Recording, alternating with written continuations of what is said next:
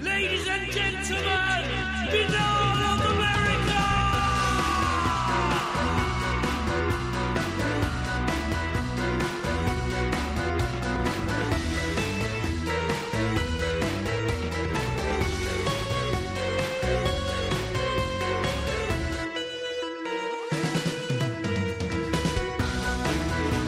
And now, ladies and gentlemen, Binnall of America Audio with your host, Tim Binnall.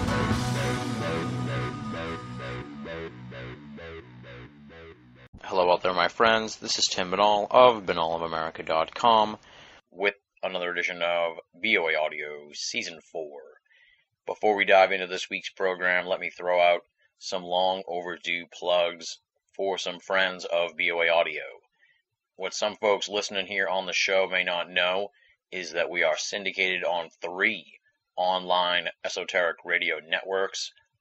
And I just want to give a shout out to those three networks and encourage all of our great listeners to check them out. So here they are. Let me roll down the list.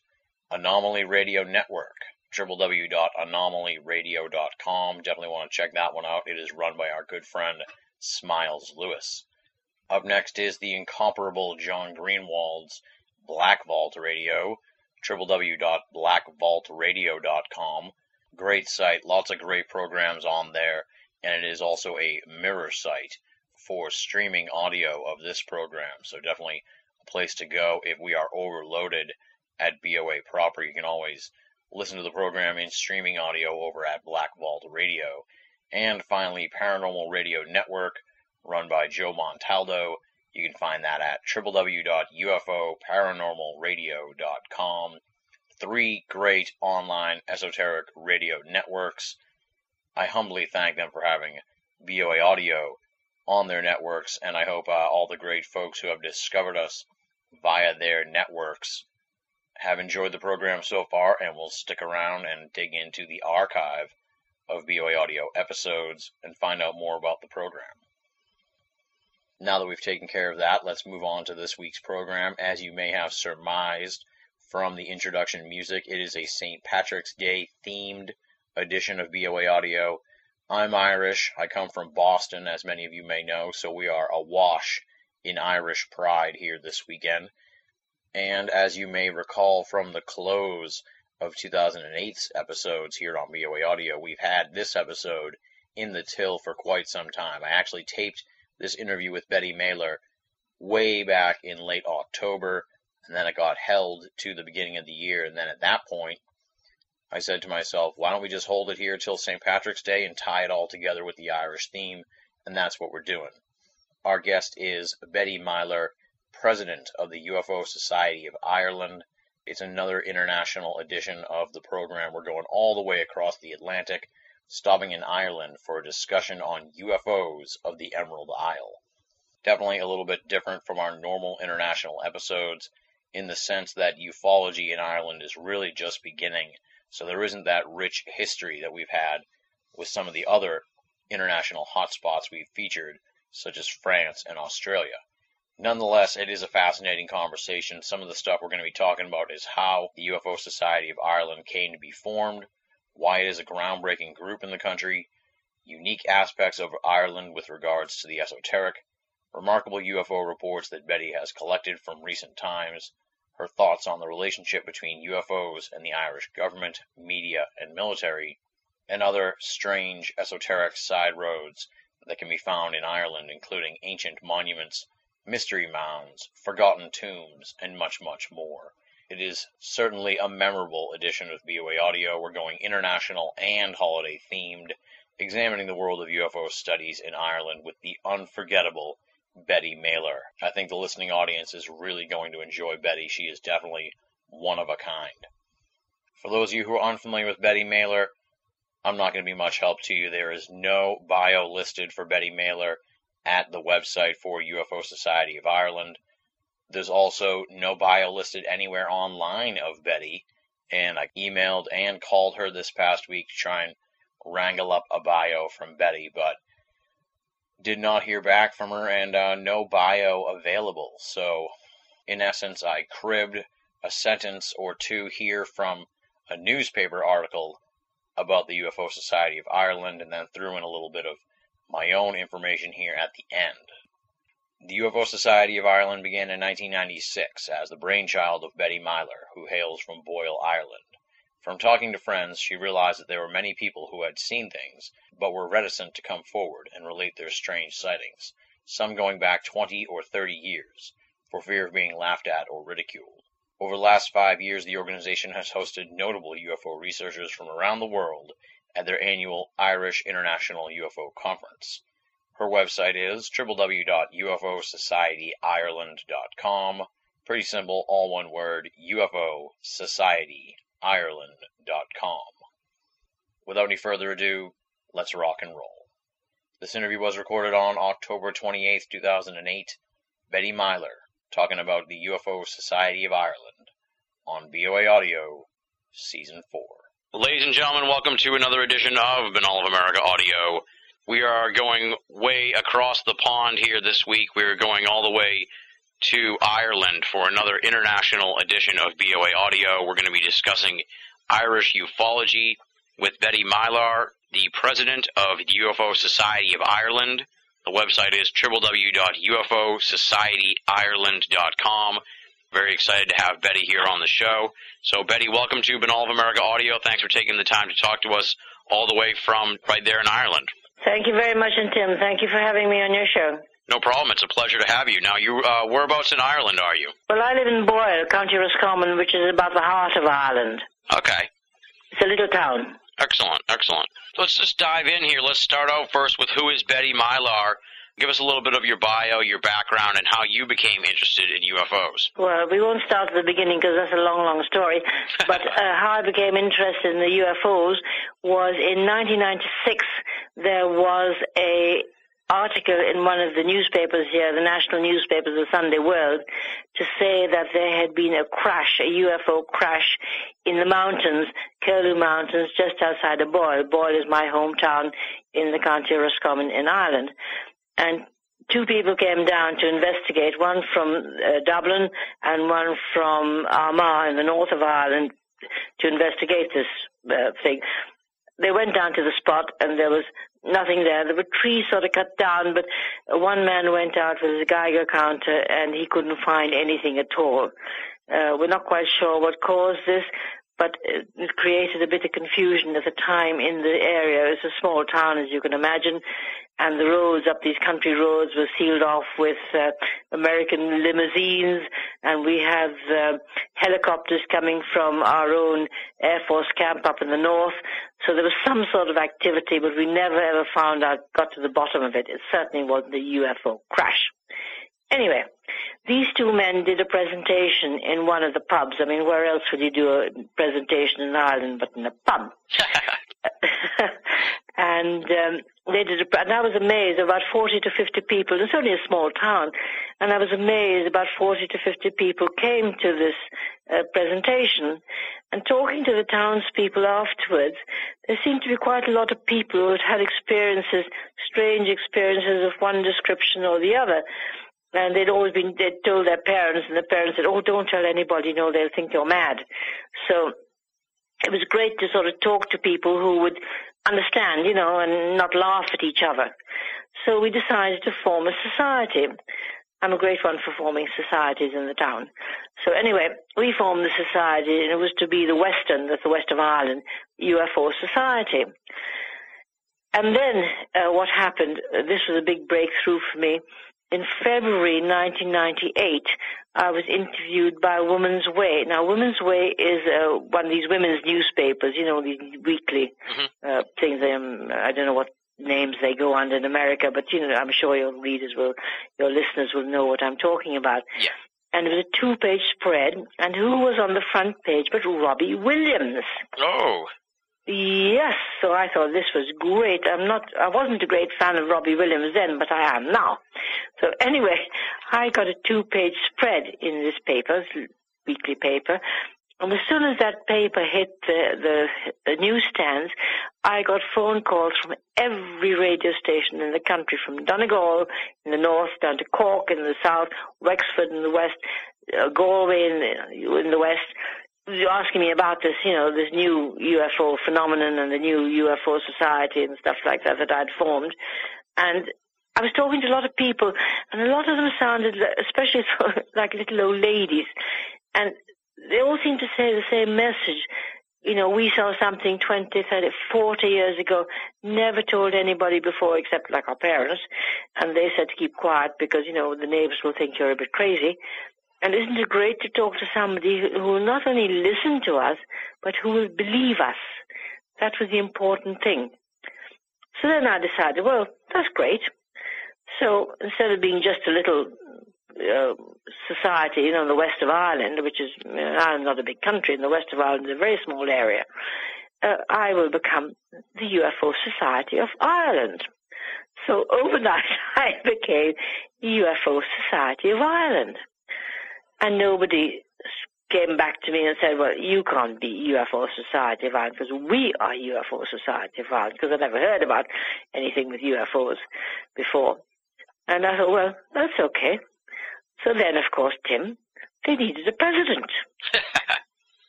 so, who better than Betty to become the first president, self-elected by a committee of one?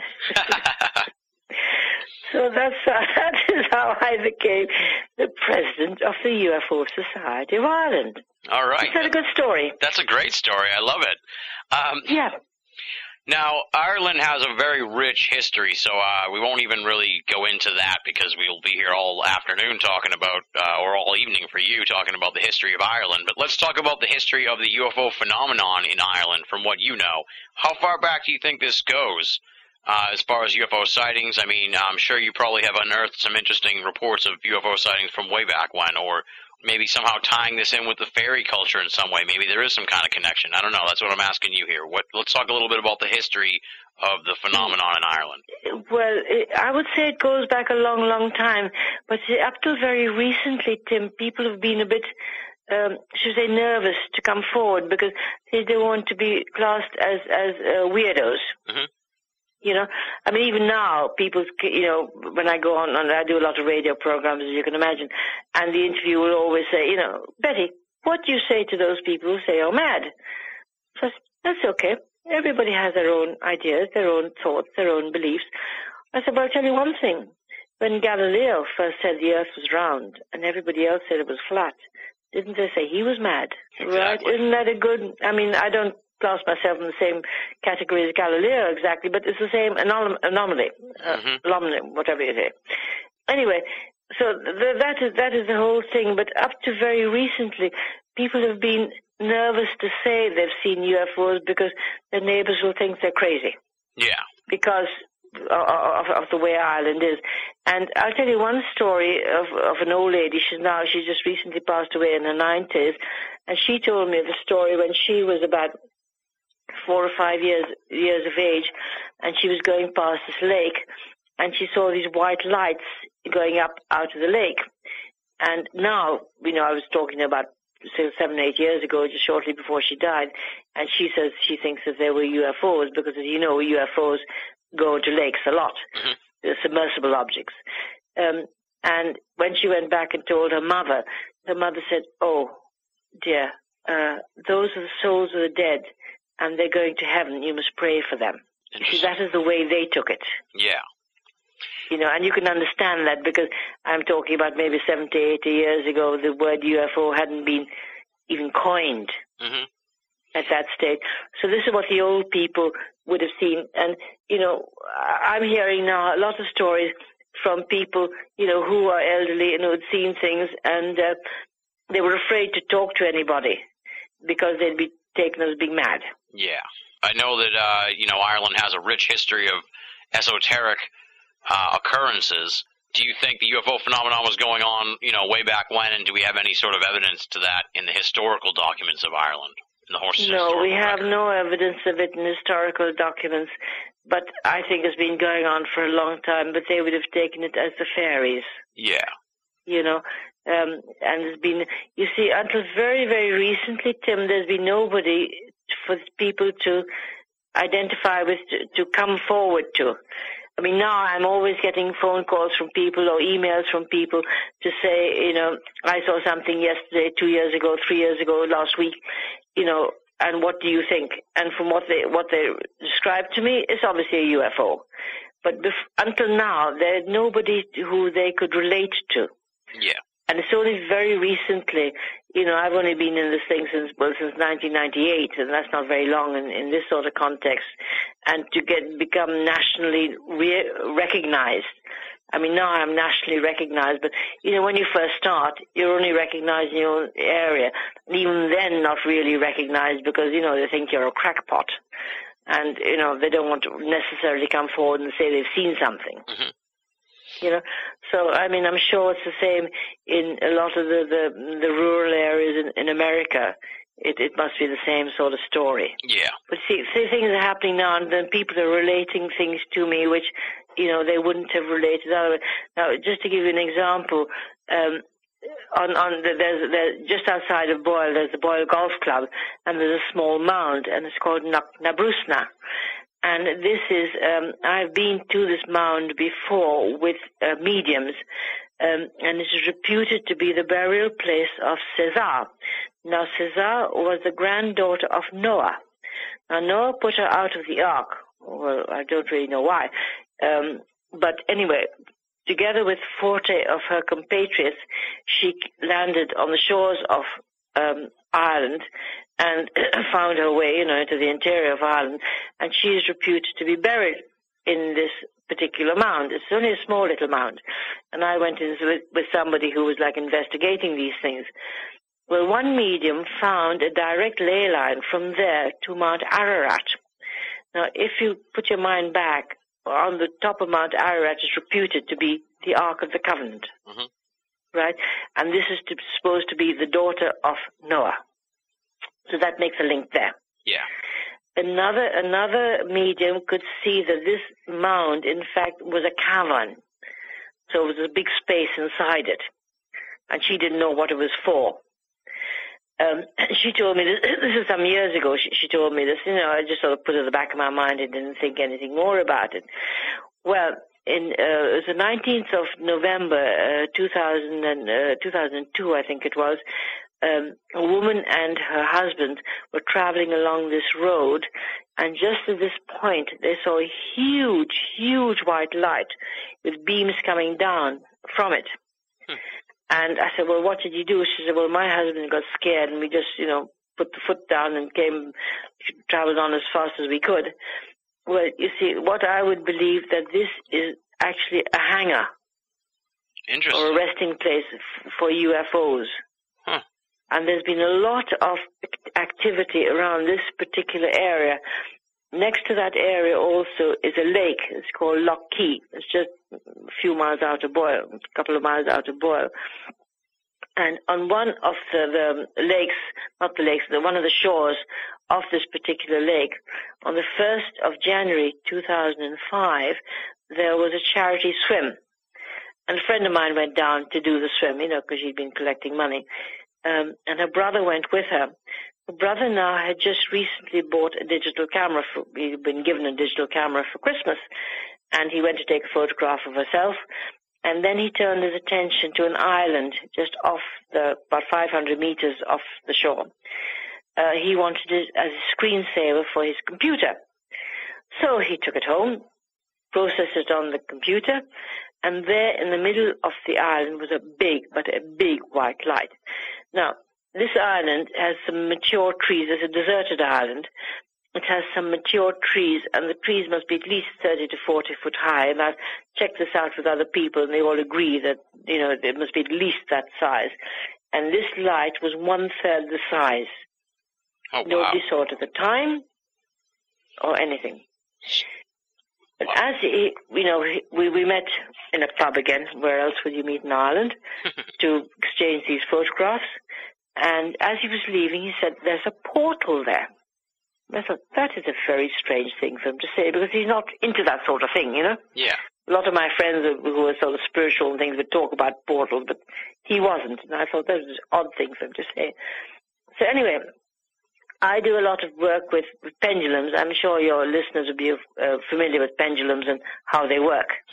Yes, like dowsing. Dowsing, yeah, yeah. Mhm. So th- th- through dowsing and the pendulum, I found out a that this light was in fact a UFO. It wasn't on the island. It was about 25 feet in front of the island, and there was a portal there, which would then lead me to surmise that there is a a portal in the middle of the lake. Wow. Okay. Wow, exactly wow. So uh, I thought this was amazing. And then this is what I'm saying on the 1st of January 2005. On the 5th of January, uh, 5th of May 2005, two of my colleagues came down from Dublin and the three of us went out on the lake in a boat um, to see if we could get any vibes from this particular area. Mhm. And I just bought a new digital camera, and I'm not a big photographer, so I gave it to my friend Carl, and I said, "Look, you photograph away." And he was photographing. It was a really dull, drizzly day, you know. And I thought, "Oh gosh, he's wasting his time doing all this." Anyway, when we processed these photographs on the computer that evening, there was a big white light in the identical spot. Wow. Isn't that amazing? That's strange. Very strange. And I haven't been down. You see, I haven't got enough, except for these photographs. I haven't I haven't researched it enough, you know, to make a big deal of it. Yeah. But it's something that that I think is important yes, definitely something for future research. Sounds like. for future research. Exactly, exactly. But you know, um, Ireland is a bit sort of how can I say backward and that sort of thing. You know, we don't we don't make big deals of these things, which in another, especially in your country, have been been a big deal by now. You know, Well- especially when you have photographic evidence for it. Because we're a small town and things, you know, people tend to laugh at us. Mm, yeah. Yeah. You know, you know the old story. Absolutely. Yeah. It's uh, despite what you may think, it's kind of the same way here. It takes a lot to to Is it? takes uh yeah more than one witness usually you know four or five maybe uh, it empowers the individuals it seems if uh, exactly. more people come forward Yeah. now you have on your site here a list of uh some sightings it says sightings in 2007 2006 2005 uh Yep. what, what would you say uh, the tenor is of these sightings that you've collected over the last, uh, you know, since you started uh, the UFO Society? Uh, is it is it picking up more as more people feel free to report? Yeah, every, every week I'm getting maybe two or three people. Um, I haven't updated the 2008 sightings yet because I've I've had a, a lot of health problems. You know, I was diagnosed with cancer in December, January. I was in hospital, and you know I've just had a knee replacement uh, thing, so I've been having problems. Um, so I haven't had time to update it. But you know, every week I'm getting getting uh, uh, calls from people to say they've seen something or the other. And would you say these sightings, uh, you know, span the whole of Ireland, or there are particular areas? They span the whole of Ireland. They're more in this Roscommon area where I live, simply because people know me very well over here, and they um, uh, are, know who to report to. But uh, as I'm getting better and better known, uh, they um, I get re- reports from all over the country, and especially with the um, conference that I've just had, I've had massive, but massive uh, newspaper coverage, you know, from all the national newspapers in the country, you know, about about the UFOs generally, Yeah, which is great. absolutely. Yeah, that's what you need to uh, get the word out about your organization. Yeah, yeah, yeah. You know, and people like yourself, you know, would help me a lot because I'm only as good as the information I get. Yeah, exactly, exactly. You know, I mean, for me, uh, I've, I've seen a few things, but you know, it's not important. It's the information I'm getting all the time that is important.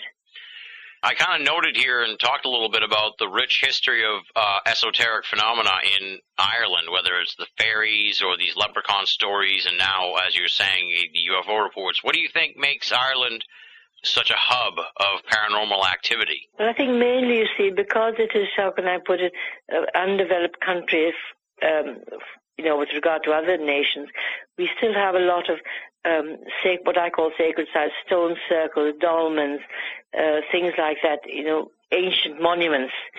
Um, you know, like we have Newgrange, which is the same the same sort of category as Stonehenge. And I mean, that's a, a thing that's very well known, obviously. But apart from that, the whole, especially the whole of the West Coast, we have standing stones, we have stone circles. In, in Strandhill, uh, which is about 20 miles away from me here, we have the biggest area of conglomerate of uh, stone circles in Europe. Because Ireland is somehow sort of backward in, in, in, in presenting itself, should we say. You know, these things are not that well known, but all down the west coast of it, there are huge dolmens. You understand what I mean by dolmens, don't you? You know, standing stones Mm-hmm. or dolmens, which are usually two or three upright, huge upright stones with a capstone. We have one 20 miles away from where I am, where the capstone alone weighs 70 tons. Oh wow. And nobody knows about it, except That's- me and a few other people. You see, but all these things, um, they're not, how can I put it? If this was any other country, that'd be a big thing. And this, this particular thing, this what I call the, we call it the Labby Rock, um, with this huge capstone of 70, 70 tons, is in a farmer's field. and you've got to know where it is and walk about 20 minutes through a pine forest to get to it. Oh wow. You know, and anywhere else it, would- it would be a big thing. But there are so many places in Ireland that are not, how can I put it, they're just hidden, they're not known about. Well, we need you to uncover these places, Betty. Well, that's what I'm hoping to do. And all down the west coast of Ireland, there are these huge um, portal dolmens and stone circles and megalithic tombs of one description or the other. We are just about 20 miles, 15, 20 miles away from me. We have the, what they call the Carrowkeel meg- megalithic tombs, which is about 32 of these uh, mounds and tombs on top of the hillsides. And, you know, they were used by the ancients to know when the in the same way as as, as the the shaft of light goes in, you know, to the tombs in in, in Cairo, the uh, Giza pyramids of Giza, to know when when the, the the spring solstice was, when the summer solstice was, when the winter solstice was, for people to know when to put up put up their crops. Yeah. And we have these, you know, and they're just on the hillsides and they belong to on farmers' lands, and people who are adventurous will go out and find them, but they're not they're not national monuments. You know, it's it's very um, in a way it's lovely because it's still preserving the old thing. You can see them as they were before. They're, they're not surrounded by steel fences, you know, and you got to pay to go in. You just you just walk up the field, and you know there they are. Exactly. Yeah. was wonderful in some ways, but then it doesn't. Um, how can I? It doesn't not bring out the best in them, if you know what I mean. Absolutely. Before we get into the organized UFO studies, I wanted to ask you a little bit more about this 1994 incident that sort of started your interest in the UFO phenomenon. Would you say that was sort of like the biggest case that you know of in Ireland as far as UFO stories go? Well, yes, but the only the only thing is that it wasn't a UFO crash. Oh, okay. That that was the thing. We, all we know is that the area was cordoned off by um, um, the police and, and, and the army, and you know we saw signs of, of you know American limousines and men in black coats, you know that type of thing. Um, and there were two theories that came out of it. One was that it was a, a Saab um, Swedish helicopter that had crashed. Mhm. A secret helicopter that had crashed, so therefore the remains were taken away quickly by the army. Or the other time, the other uh, theory is that it was a time that Bill Clinton was in the north, you know, doing his um, reconciliation between the north and the south, and it was one of the black helicopters, uh, you know, involved in Bill, Clinton's entourage that crashed, and that would have explained why the roads were sealed off and why American um, uh, people, you know, in black limousines and things were seen in the area, and why the remains were taken off by the Irish uh, military helicopters. Yeah. Nobody knows for sure because I, you know, when while we were trying to investigate it, I was uh, talking to um, one of the um, uh, local Garda sergeants, the police sergeants in the town, and he said, "Betty said you're wasting your time. Don't go near that stuff." Well, you see, they would say that, wouldn't they? Absolutely. Yeah. You know? Yeah. So I'll tell you, Tim, you know, you really don't know what to believe. That's the truth when you're dealing with the UFO phenomenon. That is the absolute truth. Um, Yeah, but I, do, I don't believe it was UFOs because, as I say, these uh, colleagues of mine went up with the Geiger counter and there was no sign of any radiation. So that would lead, lead me to believe it wasn't a UFO crash, but there was some sort of, I think, high, top secret military crash, whether it was American military from the Bill Clinton uh, episode or a Swedish Saab helicopter that crashed. But you know, you hear all these stories and you take it all with a pinch of salt, hmm as you know yourself. Absolutely, definitely. Now let's talk a little bit about the UFO Society of Ireland. You said that when you when you went national, if you will, uh, you know, nobody came forward to say that they were the, the the national society. But prior to your organization, has there been any group or or organization of people, you know, that that were a UFO group, as in sort of like how here in the U.S. we had NICAP and APRO in the 60s Yeah, and 70s, and now we have. MUFON. I know now you have MUFON. No, not to my knowledge. Not to my knowledge. If they were, they were very low key. Mhm. But then it may have been that the times we were living in at that time. We're talking about 1998, which is now, you know, 10 years ago, 98, you 200, 10 years ago. And people have moved on a lot since then. Yeah. you know, even now I find like, you know, I'm a Catholic, so I um, obviously go to church. And my parish priest was always saying, has anything been seen recently? Now, they wouldn't have said this a few years ago. And uh, I don't know whether you're aware, but very recently, within the last few months, the Vatican has come out with the theory that um, because I don't know whether you've heard this, but but but you know the Vatican has come out with the thing that um, we must treat extraterrestrials as our star brothers and sisters because to say that they do not exist is putting uh, limitations on God's powers. So if God could create us and all the creatures, the deep and the air and everything else, why is it that they cannot create, why is it that he could not create uh, beings, I won't say humans, beings from other dimensions? Yeah. You see, and this is what the Vatican is coming out. I mean, we've known for a long time that the Vatican is known as something but extraterrestrial, but they've never come out with it publicly.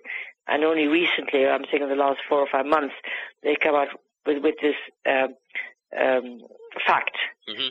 that, you know, they agree that extraterrestrials do exist, and uh, to say they do not exist is uh, saying that you're putting limitations on God's power. Yeah. Now, what do you think of that? Maybe we're turning the corner here on the UFO phenomenon. That's what we can hope. Very much so, very much so. But you see, I think this the thing, Tim, with anything that you bring out new, is laughed at, scoffed at. They don't believe it. And it's only as more and more people see these things and come out to say, yes, I saw something that was very strange. You know, then people have to believe that there, there's some truth in it. They may not entirely believe it, but there has to be something behind it. We we had recently recently a case, in, fact, it was shown at my conference um, in September, just a few weeks ago. Um, uh, one of the Garda sergeants in in a particular area, he had his mobile camera with him, um, no, no, his mo- his mobile, and he took this photograph of of a huge uh, triangular object with lights at each corner. Um, and then at one stage, this light threw down a probe, uh, red light down to Earth, and we haven't found exactly where it landed, but you know, I'm trying to find that out. This only happened shortly. And then about a week or so later, I had a phone call from a woman in that same area to say the following week she had seen a big black triangle with lights at each corner, followed by a diamond-shaped object with lights at each corner, and the whole thing must have measured between half a mile and more across in length. Wow. You see, but you see, because it is just somebody saying that, there's no proof. You could say whatever you want. I could say whatever I want. Yeah. Yeah. Exactly. You see, but to be, as you appreciate him, unless you have proof, photographic proof, nobody will believe you. And to be quite honest, even when you have photographic proof, because the, this particular clip was shown at my conference, and people have been asking me, you know, when is it going to be put on the internet? When is it going to be put on the? And I've been in touch with the people who have the copyright of this particular clip, and they say they're not going to put it on the internet until they have had it investigated thoroughly to prove that it is valid. Mhm. Because you'll always get somebody to say, "Oh, well, you know, with computer graphics today, you can do anything." Yeah, yeah. You see, that that that is the problem a lot of the time. Pictures just aren't worth as much as they used to be anymore because of the computer technology available. Exactly, exactly. It's only that we happen to know that this is a senior guard, a sergeant, and he would not put his name to something that was a fake. Mhm. Mhm. Yeah. So it's, it's very difficult. You, you can't believe everything you, see or read, you know, as you know. Absolutely, in this world, definitely not. Now we've kind of established here that there haven't been uh, any really uh, prominent groups there in Ireland. But what about any prominent ufologists? Have there been anyone you know who stood out from the pack over there in Ireland as you know a, a prominent UFO researcher over the years that that we might have heard of or not heard of yet? No, no, not really. I think I think the sort of subject is too soon and too, should say, raw to, for there to be any research and stuff as such. I'm in touch with two of my colleagues, and they have recently written a book, Conspiracy of Silence, U- the history of UFOs in, in Ireland. And they have researched a lot of like pilots, airline pilots. You see, when you research the thing, you have to take people who, how can I put it, who can be believed, like airline pilots and stuff, Yeah. rather than the likes of me, who's just an old Joe Soap. No, no, you know what I mean. I think so. Yeah. Yeah, you see, uh, somebody like an airline pilot who would be who he would be believed more easily than the likes of me, who's just an ordinary citizen. Mhm. You know, so um, it, how can I put it? It's only in, in its infancy at the moment here in Ireland, but I think it'll grow by leaps and bounds. Yeah. Ufology. You mean? It's only in its infancy. Ufology, yeah, yeah, yeah. Because even still, people, you know, laugh at the whole subject, think, you know, God, you're a bit of a weirdo. yeah. Yeah. You know. It's like that everywhere, though. So I mean, I wouldn't take It's it. like that so- everywhere. Yeah. Yeah. Um, But you see, in the States, there's more of a, just a hardcore of people, yeah. and it's been going on for longer Mhm. than it it has been. It, to be quite honest, it's only with me coming in on the scene. I've only been at it for 10 years to make it, um, how can I put it, um, believable. When I, fir- when I first started this society, like in, in the town of Boyle, I had to sort of close it down in a way or, you know, do something about it because we used to have monthly meetings. And at first they were all enthusiastic and then they were afraid to go to the hotel and go up the stairs to um, notice saying UFO Society of Ireland in progress. Oh man, that's tough. Because anybody going up there would be considered a bit odd. yeah. You know, so then you had to have a meeting in a side door of a pub, you know, and that sort of thing. It was all, should say, undercover. Yeah. Now, do you still do those sort of meetings and stuff? No, no, I've, I've, I've stopped that because I found people just were not interested in coming to them, those sort of meetings, and should say, come out in public and say that they were, they believed in it. Yeah. So now I just just confine myself to a annual conference, and the conferences I've had have, have been very very well uh, uh, taken. I had last year particularly. I had Paola Harris. I'm sure you've heard of her. Mhm. Paola ha- Harris and um, Smith, Yvonne Smith, who is a hypnot- hypnotherapist also from the states, and they both said it was the best, best, best conference they'd ever ever been to. That's awesome. That's great. And this year they said the same thing.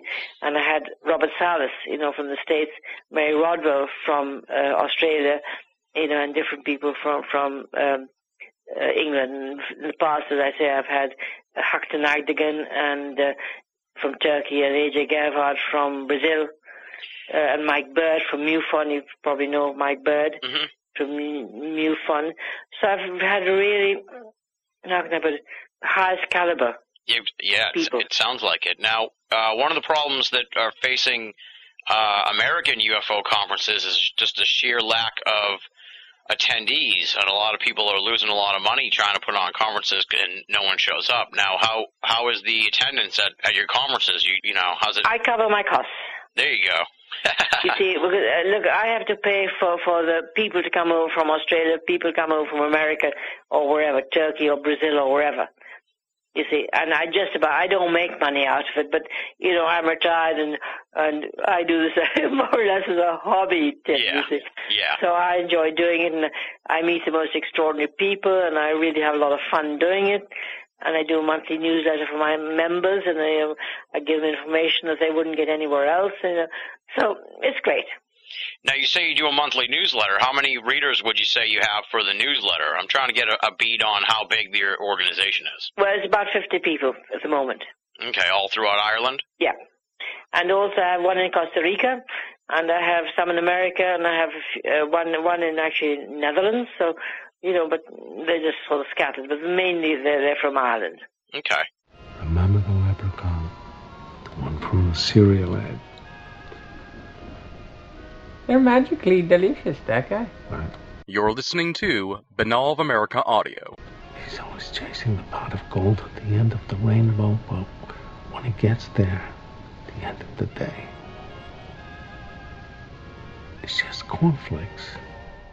Now, has there ever been, uh, as far as you know, any any sort of statement or uh, you know uh, point of view taken by the Irish government with regards to UFOs? Well, very recently they have um, released files of UFO sightings. Mhm. Uh, and just recently, about three or four days ago, in fact, the the the MOD from England released uh, files, and oh, they were on to me on on different radio stations, very excited about it. I said, look, they're telling us stories that happened in 1990. Yeah. You know, that's 18 years ago, right? Mhm. I'm not interested in that. I'm getting stories that happened a week ago, a few days ago. So then the radio stations sit up and listen and say, for heaven's sake, that's extraordinary. You see, because these things, and also the Irish government last year, uh, just before my last conference, um, released the UFO files, and everybody, the press were getting very excited about this, and they'd ring me up and say, God, this is fantastic. I said, what's new? We're talking about 20 years ago. Yeah. 10 years ago, 20 years ago. You know, I'm getting stuff yesterday, the, the day before, and they're amazed to think that I'm getting information that's been happening so recently. You know, because so when they release these files, I mean, that's nothing new to us. Yeah. You know, we don't get excited, but the press get excited. And that's okay. What I'm happy about, it makes the press interview me, which they wouldn't have done if these files were not being uh, released. Now, when the Irish government releases these files, do they say anything about it, or do they just sort of like put them out there and they're like, here, you know, here's the UFO files that you wanted, or or do they say? Yeah, that's what they say. That's what they say. You know, we're releasing these files, and they go back, you know, 15 years ago, 20 years ago, and the, the local press get very excited about this, and then they ring me up and say, "God, isn't it fantastic?" I say, "What's fantastic about this?" You know, they're getting the same sort of information last week. exactly. Have you looked, even though you're sort of uh, not really enthusiastic about the files that have been released, have you looked at them and has anything stuck out to you that you find particularly compelling? Not particularly, not particularly, because the stuff I'm getting today is just as compelling. Okay, so it's just sort of like all the same UFO sightings as, as you're getting now. Same old stuff, the same old stuff. And you see a lot of the stuff, what the MOD, they would only, they only accept stuff which they think is not conducive to the public good. Anything else they just discard. But if there's something they think that might be um, um, against national security, Mhm. they might look at it and think, oh, well, that doesn't affect national security, we forget about it. Yeah. You know, it's very, I suppose in the States they have the same thing, you know. They, uh, they don't want to admit that they've seen these things, to be quite honest with you. Yeah, that's the way it is. Now, have now who was responsible for uh, these files? Is this the the military or the government there, or how is that sort of thing? Our run? Ministry of Defence. Oh, okay. Now, The same in England, the Ministry of Defence, yeah. I'm sure you know about it, and I'm sure my listeners have heard about it because we had him on the show with Nick Pope, and how he had a, a desk Oh, yeah. at the Ministry of Defense to collect and, and investigate UFO sightings. Is that the sort of thing that was going on in Ireland when these files were compiled, or was that how? Well, how we haven't we haven't got the equivalent of a Nick Pope that I know of, Mhm. but I'm, I'm sure there is, you know, somewhere in the in, in the in the department. There must been somebody who was the equivalent of Nick Pope. But Nick Pope is very much, uh, how could I, could I put it? He's a bit like a politician. He doesn't, you know, say one thing or the other. As you know, I mean, I'm sure you've read the stuff that he has, comes out with. Yeah, he You know, he won't say one thing or the other. He he sits on the fence. okay, but You know, I've met Nick Pope, and the, but he's um, he's very diplomatic. Let's put it that way. there you go. That's the best way to put it. Yeah, yeah. And I'm sure I'm sure you have the same thing in the states. They have to be diplomatic because what else can they do? exactly. Yeah, I mean, I can understand his point of view on the whole thing. So. Yeah.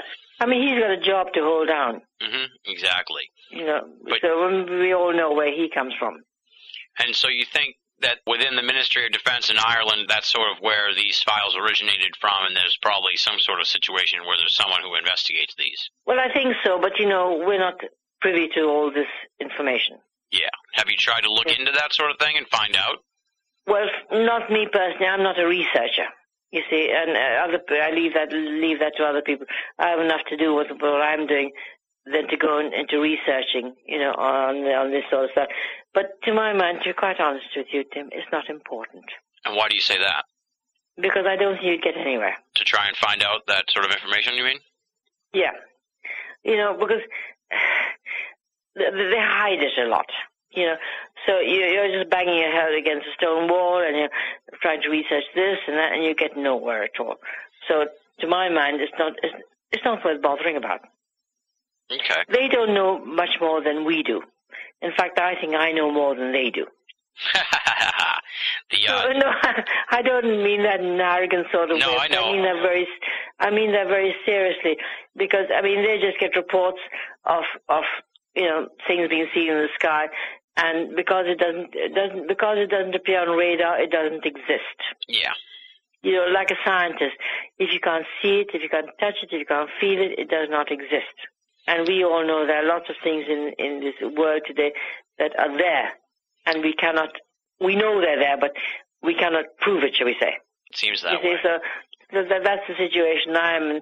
And in my stage in life, I'm not interested in, you know, running around after ethereal things. Mhm. Mhm. Now, do you think that uh, even though they released some files, you said that you know some stuff gets held back for national security and stuff. So you think that if there's anything really good, that we probably wouldn't have received it in the in the information dump that they made recently. Oh, I think so. I think so. There must be, you know, you've got to take national security. They're not going to tell you what there's, otherwise it wouldn't be national security, will it? Yeah, exactly. You know what I mean? Yeah. They're not going to, they only tell you stuff that they want you to hear. You know, mm-hmm. and once we realize that, then okay, that's fine. You said that you think you probably know more than they do because all they really get is just the sightings and stuff. So you, do you think that there is any here in America? There's a big belief in some kind of government cover up of the UFO truth, if you will. Do you think there's something like that going on in Ireland as well, or do you think they're just out of the loop on what is really going on with UFOs? No, I, I think it's worldwide. You know, they don't want to let on because they realize that this extraterrestrial thing is bigger than they are. You know, I mean, let's face it. I mean, the American government know we know it. I mean, Salas, I don't know whether whether you know you know his story. I'm sure Mhm. about the UFOs uh, uh, shutting down his missiles Yeah.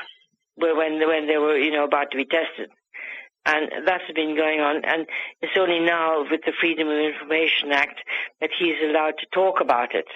But I, I can remember talking to a, person. In fact, I met at a railway station here in Boyle, and the same sort of thing happened with his father.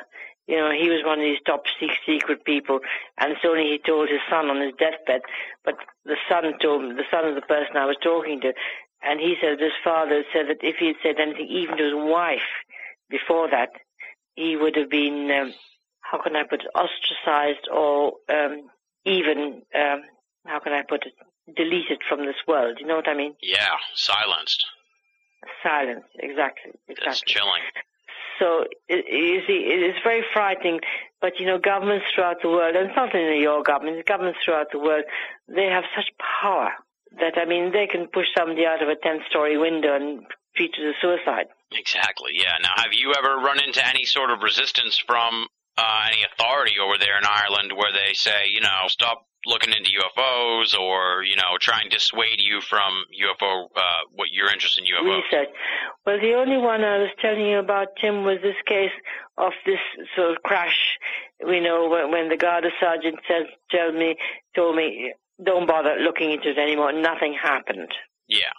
And we know something happened, but he said, don't bother. So, you know, that's only a very small incident in a very small town and you multiply that by serious incidents, and it's happening all over the world.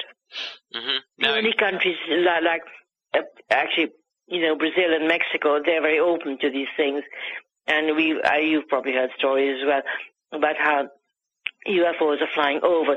You know, when they have national uh, days, you know, and have all the military on parade and that sort of stuff, and you have UFOs above, you know, yeah. and nobody bothers. They accept it. Mm-hmm. And um, I don't know whether you know, but like in China, all the, the, the, the government officials are instructed in UFOs, you know, and they know all about it, and they accept it as a matter of course. Yeah, a matter of science. Yeah, you know, it's one of these things that's happening. They don't say yes, they don't say no. They just accept it for what it is.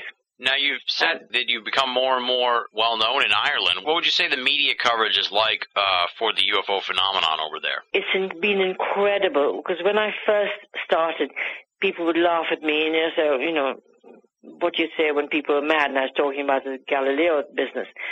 But now they don't even mention that.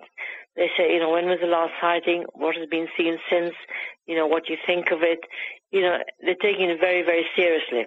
I think because the the media are being more educated.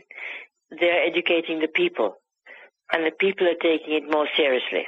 So they're not afraid to, you know, phone me or email me or something to say, you know, they've seen something, um, you know, and what do I think?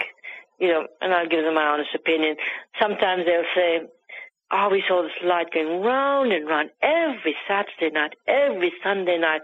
We think it's a UFO in this area it turns out to be a laser light from a nightclub. yeah. You know, that happens. Or somebody saying we saw this big bright light is moving ever so slowly across the sky. It turns out to be Venus or Jupiter. You know, one of the planets going very slowly across the sky.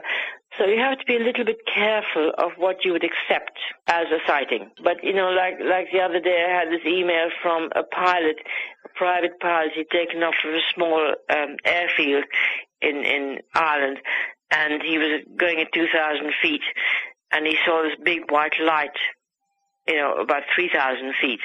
And of course the pilot would know what 2,000 feet and 3,000 feet is. So he went up to see, investigate it further. And as he was uh, getting closer to it, it just suddenly disappeared. Huh. And it freaked him out. He said, it was a clear blue sky and it just disappeared. But you see, I'll tell you, Tim, what my theory about that is, if a thing travels fast enough, you cannot see it. Okay? If you think of the blades of, of a fan going round, Mhm. when they go around fast enough, you can't see the blades. Yeah. So if something is going fast enough, you, so this is this is my theory that they don't disappear, but they go off so fast, your eye cannot follow it. hmm And now you said that a couple of uh, your fellow compatriots over there in Ireland have looked at the pilot sightings, and uh, I'm sure you probably are aware of their research. Would you say there's a lot of pilot sightings in Ireland of UFOs? A lot of sightings, yes, but you see, they don't like to come out publicly with it. A lot of them spoke to these two compatriots of mine, um, colleagues of mine, for their book, but they said, do not put our names out. Yeah. You see, so well, that's fair enough. You know, you've got to respect their confidentiality, and this is the thing I also respect very much. So, if somebody says they've seen something and somebody else wants to know about it, I said, okay, but I have to go back to the first person and say, will you talk to so and so? You know. Yeah. Yeah. Um, I, I will never. And if I I do a monthly newsletter, and if I print out what they're saying, I always change the name, so nobody will know. You know, even if it's the same area, they will not know who I'm talking about. hmm And that is very important for me because then it makes people come to me and say they saw something. Whereas if I was to blather it, you know, out to everybody, they say, "Oh, we're not going to tell her; she'll tell everybody," and they all laugh at me. yeah, exactly. You know what I mean? Yeah, totally. Just to jump back to the media coverage here in America, uh, on the mainstream media, it seems like there's a lot of even time situation where you know they'll bring on a ufologist and then they'll give even time to a skeptic. Is that the sort of the same situation in Ireland, or are you pretty much given free reign to express the situation? No, no. What happens is if I go on a radio program, you know, I give my spiel, and then they'll have people uh, uh, um, phoning them and saying, uh, some say, oh, that woman's talking a lot of sense, and other people saying she's talking rubbish, she's a lunatic. Yeah. You know, it's half and half. You know, like here they'll bring in some guy, you know, like a Michael Shermer or uh, you know various other characters who are just like professional UFO skeptics and debunkers. They don't have that sort of thing then. We haven't reached that stage as yet, no, no. But I'm sure sure it'll come. Let's put it this way, Tim. Well, how can I put it? Quite new in the field of ufology. You know, America's had it going for a long, going back to Roswell, you know, and that sort of stuff. And look at the hymns they make of Roswell. Roswell. I mean, you know, the 60th anniversary. What a song and dance. yeah. know, there was about Roswell, you know. And, you know, if, if I wanted to make a song and dance about these sightings I've seen over here, we can nearly do the same thing. But Ireland is not ready for that sort of thing as yet. You know, America goes in, eh, forgive me for saying this, but sometimes for a lot of ballyhoo on this type of thing. Mhm. Absolutely. You know, yeah. You know what I'm talking about. you know. Totally. But Ireland hasn't got to that stage as yet. They treat these things of very seriously, and they won't won't won't go to those lengths. But I'm working on it. Excellent. I kind of want to know about the perspective of everyday people, not just the people that contact you, but just the general public as far as UFOs go. You said it sounds kind of like 50-50 based on the feedback you get when you're doing a media appearance. Is that about where do you think the people are falling in line as far as uh, thoughts on UFOs go? I think more and more people are beginning to realize there's something out there, because the message I always put out is, how can we, we'd be very arrogant to think we are the only beings in this whole universe. You know, and more and more I'm getting uh, people either emailing me or talking to me and saying, "You're right. We cannot be the only beings. I'm not talking about humans, but beings, spirits, in this whole universe. There has to be something else as well." Yeah. But you know, then we get sort of people laughing about, um, you know, why would they come all the way from the universe, you know, Orion or Sirius or wherever, you know, just to come and have a look at the Earth and, and go back again, you know? Mhm. I don't know. You know, it's very difficult to, difficult to explain why. I mean, like the, the, the, you know, there was that big sighting in O'Hare Airport in Chicago. Mhm. And then one or two of the reports I read, why would they come over to Chicago, all these thousands of miles away, to have a look at Chicago Airport and go away again? You know, I mean, if you put it that way, it sounds ridiculous. Exactly. It's all how you frame the issue. It's all how you frame it. Why did they come? Because they apparently were there for, for a good long while. You know, and they went up and they said that they like made a hole in the clouds. I mean, you've read all about it, I'm sure. Mhm.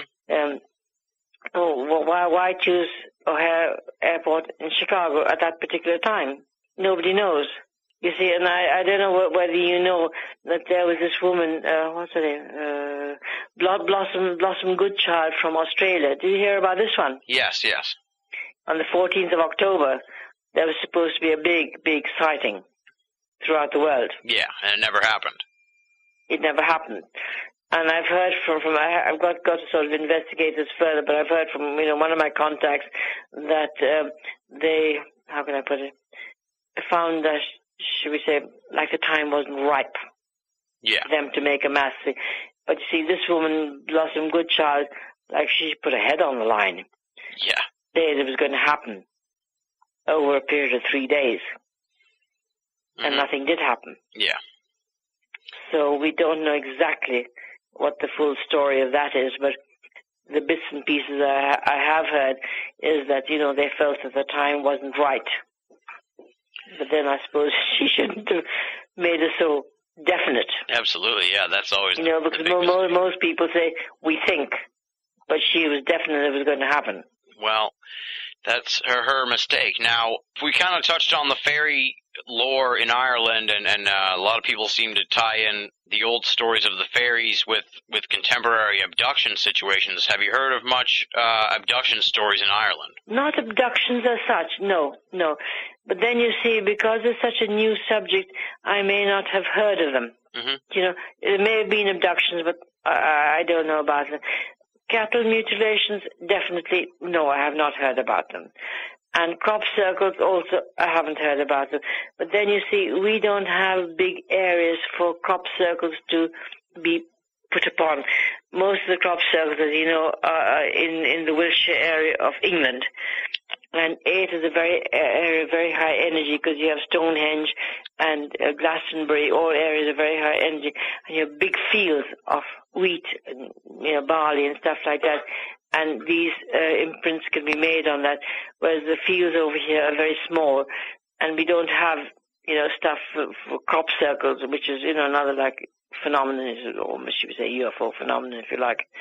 So I don't know, but I know that, like in America, in snowfields, they've been seen in uh, like British Columbia, they've been seen on the tops of the the big forests, you know, the pine forests and stuff like that. In the Sahara, they've been seen, you know, in the desert. So they need big areas. So, but we'll see what happens. Yeah. Now, uh, this summer it seemed like there was quite a flap of UFO sightings in England and Wales. What about Ireland? Did, did you guys see any residual effect no, of that flap? no, no. There was, there was at, at that time. I know what the ones you're talking about in Cardiff and things like that. No, there was a big flap about that then, but um, we didn't have any. Well, let's put it this way: no reported sightings. Yeah.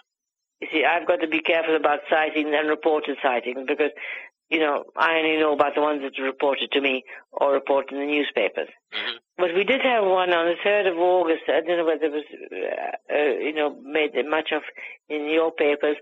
Uh, 3rd of August, and um, there was this uh, Garda sergeant who photographed a triangular object with the red lights. I think I told you about this a few little while ago. Um, and that made, you know, sort of headlines over here, and I was interviewed by a lot of stations, uh, you know, about that. But that's the only one that has been reported to me. Okay. Now, you've been looking into this here for like the last 10 years. Have you come to any sort of conclusions on what you think is going on with the UFO phenomenon? What you, you know, what it might be all about? Do you have any theories or ideas about big picture sort of perspective on UFOs? Well, sort of my theories are sort of my own, and also what I hear from different people that I'm uh, in contact with, you know, throughout the world, mediums and spiritual things like that.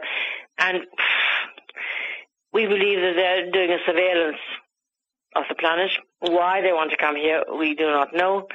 But um, let's put it this way: until somebody can actually meet them and talk to them face to face, we would not know why they want to come. But it, it's just an interesting uh, exercise, isn't it? It sure is. It sure is because we never know if we'll ever get the answer. That's uh, that's the next sort of question I have for you. Do you think uh, that we'll find out, you know, the answer to the UFO enigma, you know, uh, within our lifetimes or you know within the next ten years or something like that? Do you foresee answers coming in the future? Well, I don't know whether you've heard about the 2012, the end of the Mayan calendar. I'm sure you have. I've heard all about it. Yeah. Yeah, 21st of December 2012.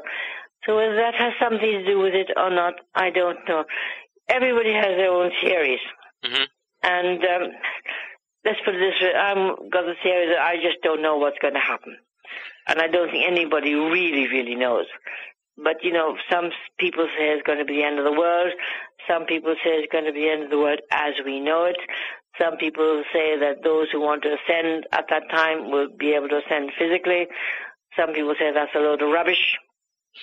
yeah. I think we just, I think we just have to wait and see what happens, Tim. You know, it's, it's very difficult to to be um, um, not subjective, but you know, to to say that this is going to happen and that's going to happen. You have to have an open mind. I think that's the whole thing. hmm Now, what about as far as the whole disclosure type thing? Because that's sort of a big pushing issue here in America uh, in the Steven UFO. Greer. Yes, in the UFO community with Steven Greer and Steve Bassett and the the Paradigm Research Group and the Disclosure Movement and all that. Uh, to push for government answers. And as we've seen in the UK and Ireland now with the release of information, do you think it's going to come on that end, or do you think it's going to be, you know, done by? Well, I think I think the American government have to come out because the, the, the British government have come out, the Irish government come out with, the French government have come out with, the Brazilian government have come out with it. Mhm. You know, so the Americans will have to follow suit. But you know, the Americans, you know, if you forgive me for saying it, can sometimes be a bit paranoid. Absolutely, yeah. You know, you you'd agree with me there. Um, so once they come out of that paranoid, uh, should say, standpoint, they would have to come out with it. But I think I think they're stalling, to be quite honest with you, because I think most people know, you know, these things are happening all the time, and people like Steven, Steven Greer are in the forefront of trying to do the disclosure project. Yeah, yeah. Well, America has its hands full as it is right now, so I know, I know. adding UFOs to the equation would be even even harder. It'll be, be pushing pushing it a lot, yeah. But it'll have to come because I mean it's happening all over the place. You know, China's come out with it, Russia's come out with it, all these other countries have come out with it, and you know, America will have to come out with it sooner or later. You know, but I think they're just sort of biding their time, and you know, I, I don't know why they're holding back, but you know, that's their problem. All right, now we've we've kind of talked about your conferences, and I presume that there will be a sixth conference next year, right? Yes, I've already fixed the date, fourth and fifth of October next year. Excellent, excellent. Any idea on you probably still sort of working out who you're going to bring into the conference and that kind of stuff, right? I'm working on it, but one of the people I'm going to work on very hard, and you're the first one to hear about this, he doesn't even know it as yet, is Steven Greer. So we're breaking news here. You are very much breaking news.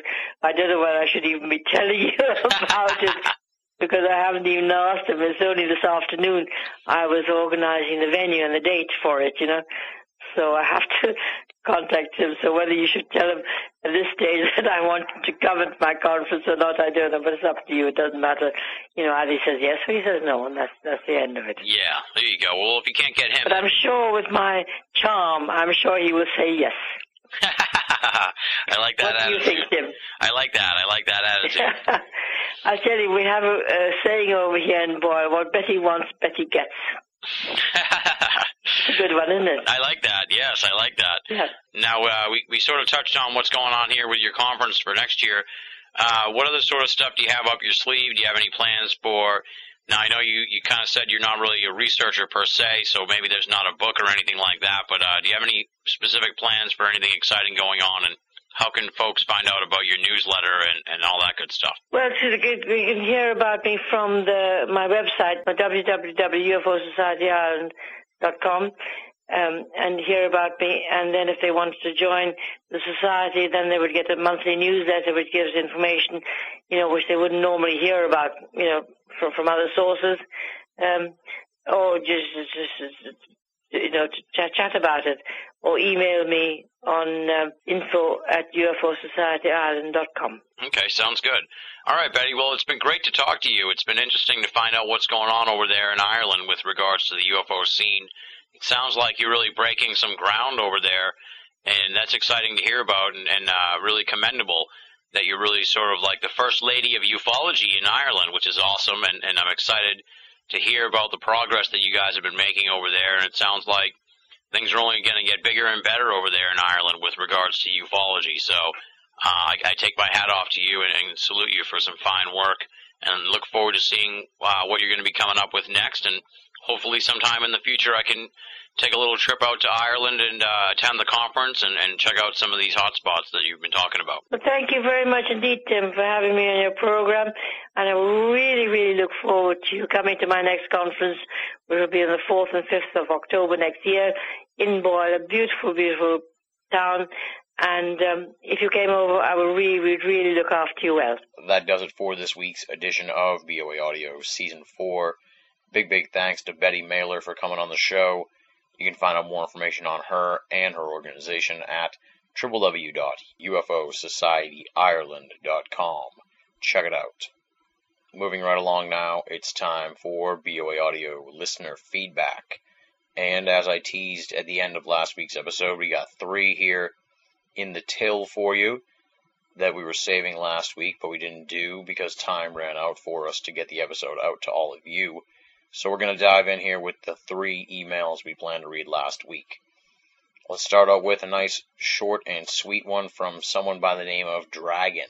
No hometown listed, simply Dragon. Here's what he has to say.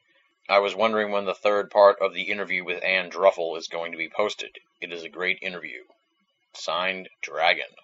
That's all he has to say, and as you can probably surmise, Dragon sent that to me before we posted the third part of the Ann Druffel interview, literally an hour or so before we posted it. My only real response here, and the point I wanted to make by reading this one, is sometimes the episodes do get pushed a little bit to Monday evenings, Monday afternoons, off of our normally planned Sunday delivery date, and I apologize for that, since there are so many elements that I have to harness when I put the show together. Sometimes it takes a little bit longer, but I like to think that our hardcore listeners and longtime listeners and devoted enthusiasts of the program recognize that. And uh, hopefully they don't mind that the interviews sometimes get pushed forward a day or so. We always try to get them to you by Monday at the latest, even if we have to eschew listener feedback like we did last week. Thanks for listening, Dragon. Thanks for writing in. I hope you enjoyed part three of the Ann Druffel interview. Next up is an email from Wayne. No hometown listed, merely Wayne. And here's what he has to say. I love your programs and listen on a Wi-Fi internet radio. However, when you speak, there is so much trouble, it's difficult to listen at times. Maybe it's your mic or headset. Your guest voices are okay, it's just yours. Thanks, Wayne. Wayne hits me where it hurts here, folks, but I can accept that. The sound quality is something that we're always trying to fix, but I'll be honest and admit that I've definitely settled into a routine and uh, perhaps that familiarity of how we make the program is almost antiquated at this point. We use a simple telephone setup with a digital audio recorder that records the conversations. I do know that at times my voice can be kind of raspy. Uh, I am a smoker, so occasionally my voice will be particularly warbled if I uh, had just inhaled from a cigarette and then turned around and started talking. So I noticed that. But I don't really know specifically the issues related to treble and that sort of problem. I will say when I am editing the episodes, when I'm going over the sound quality and trying to make sure they sound best, I always err on the side of caution and want to make sure the guest voices are as good as possible. And uh, I will sacrifice a little bit of quality on my end to make sure that the guests sound good. But I think it may be just an issue surrounding the use of the telephone as the recording option someday in the future, maybe for season five, I'm going to take a serious, hard look at how we tape the episodes and perhaps come up with a new method of taping shows, maybe Skype or something like that. But it's going to take me a little while to really settle into something and figure out the best means to tape an episode.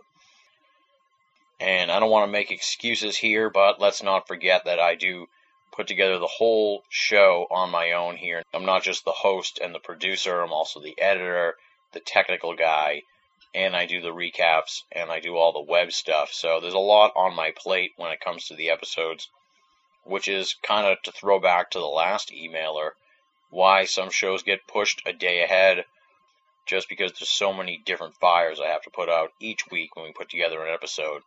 Like I said, I'm not making excuses. I don't want to say that there's too much treble in my voice because I have too much work to do to put the episodes together. But there's a lot going on, and at times certain aspects of the program do get sacrificed in order to get the episodes out to you. So hopefully we can fix this treble issue. I think it may be something that, you know, comes and goes with different guests, different interviews, depending on their phone line. I'm not sure. But we will strive to improve the sound quality of the program, I can assure you. And finally, we have an email here from Paul, located in Rhode Island. Here's what he has to say. Thanks for your statement regarding offending the political sensibilities of your listeners. I don't mind your Obama enthusiasm so much, although I'm not an Obama fan. But it was cool to find out that I didn't have to feel like a BOA outsider because I didn't drink the Obama Kool-Aid. I appreciate that more than you know, and I'll back up my words with a BOA contribution via PayPal. I live in Rhode Island, so I know you live within a drivable distance. It'd be great to have a couple of beers, or gin and tonic, or whatever, I'll buy, at your convenience. Thanks for your political tolerance. Thanks for the great audio quality and bringing the interesting guests and conversation. This is why you're a force to be reckoned with in the paranormal constellation. Paul. There you go. From one emailer saying there's too much treble in my voice to someone else saying it's great audio quality. I don't know who to believe anymore, folks. I'm all confused. Thank you for writing in, Paul. I appreciate the props on the show. I really appreciate the contribution to BOA via PayPal. That'll go a long way to helping us pay for expensive episodes like this week's Hour Plus Call to Ireland. I am definitely down for a meetup, Paul. Anytime you want to come on up to Boston, I'd be happy to uh, partake in a beer or two and to discuss all things esoteric. So definitely get back in touch with me. Regarding the Obama stuff, no worries about that. We already kind of cleared that up. I try not to bring politics too much into the show, and as I said, that little off the cuff remark was really the result of a two hour plus conversation with two really good friends of mine. Just a very loose atmosphere where uh, you almost forget you're doing a radio show and it's just a conversation amongst buddies. So I've been more mindful of that, as folks may have noticed in the Adam Gorightly episode. I sort of qualified my Obama remarks.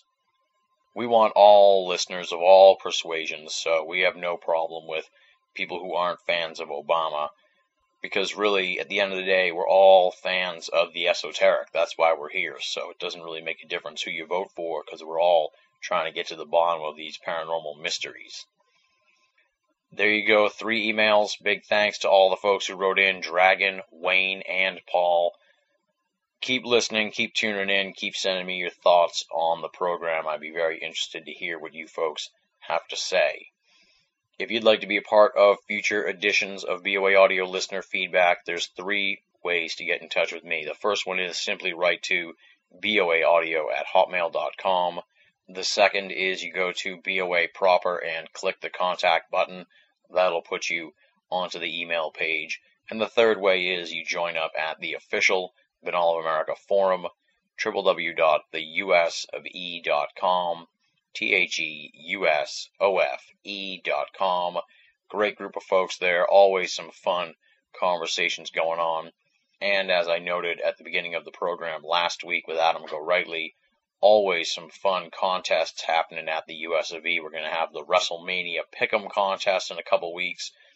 And then around the same time, the big one, the Major League Baseball 2009 prediction contest involves not just the US of E members and posters, but also all the great guests we're going to have on for the third annual BOA Audio Baseball Special. So you definitely want to be a part of that.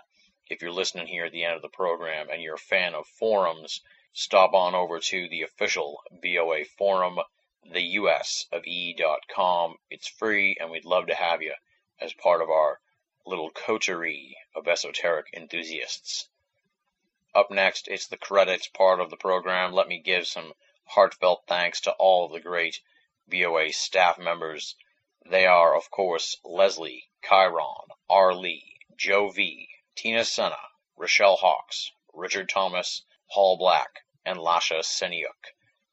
Monday through Friday, top notch columns, thoughtful and thought provoking esoteric musings from the fantastic BOA staff. I can't thank them enough. They are what has made Binnall of America not just an audio series, but an esoteric think tank and a daily stomping grounds for anyone interested in the world of the paranormal. We say it week in and week out, but once again, I will repeat myself. If you're only listening to BOA audio and you're not reading the columns at Binnall of America, you're only getting half the story. BOA, make it a part of your everyday search for esoteric news and opinion. Chances are you know the end of the program as well as anyone by now if you're a frequent end cap listener here. You know what comes next. It is the donation part of the show. We know that the financial crisis is serious, and I do not want donations from people who can't afford to make donations. Save your money, buy food, take care of your family, donate when things turn around if you can. But believe it or not, there are a lot of folks who are doing pretty good. They're hunkered down here during this financial crisis. And I'm asking those folks to make donations. So if you're enjoying the program and you're doing all right, and you're not in fear of losing your job, then please make a donation to Binnall of America and BOA Audio. Help keep the program up and running and freely available for all of our great readers and listeners the world over. How do you do that? Simple. Go to BOA or the BOA Audio archive page. Click the PayPal button. That'll take you to PayPal. They'll show you how to make the donation. No donation is too small, and all donations go towards BOA and BOA Audio. Next week on the program, it is a jam packed episode. Unlike this week's show, which was about six months old, next week's episode is an ultra fresh episode taped it about 10 days ago. It is another dual guest interview. It was a very enjoyable and fun conversation. Our guests are Andrew Barnes and Paul Tate, creators of the film Your Worst Nightmare, which details the sleep paralysis and supernatural assault phenomena. A totally fringe, esoteric subject that not too many people have discussed in the past. We're going to have them on for two hours next week to talk all about your worst nightmare and the strangeness that is sleep paralysis and then supernatural assault, which seems to stem from it. Andrew and Paul are going to talk about just what these incidents are, how one seems to lead to the other, how the experiencers of the phenomena describe the attacks. We'll find out if anyone has tried to communicate with the attacking entities, what proof we have that these things are real, what the clergy says about it, how the phenomena has been erased from the Western world, shadow entities, out of body experiences, the Cambodian connection, the God helmet, and for the first time ever, a bizarre moment of technical difficulties. Usually I take these out, but this time it was actually sort of worked into the interview, and chances are you'll either laugh at it or get spooked out by what happened. It's a highly entertaining edition of BOA Audio. I had a blast talking to Andrew Barnes and Paul Tate. We were laughing within the first five minutes before we even taped the interview. These guys are great. And we're going to be covering just a ton of ground in this fringe genre of esoterica that is sleep paralysis and the supernatural assault that stems from it certainly a must hear episode of BOA Audio. That's next week on the program. Andrew Barnes and Paul Tate, creators of Your Worst Nightmare. If you want a little preview of that, stop by their website, www.soulsmack.com, S O U L S M A C K.com. That'll have some teasers and trailers of the film so you get more of an idea of what we're going to be talking about next week on the show. And on that note, we wrap it up here. I have nothing left to say for the week. Thank you once again, my friends, for listening. Thanks for making BOA Audio a part of your esoteric audio playlist. Until next time, this is Tim Binnall, signing off.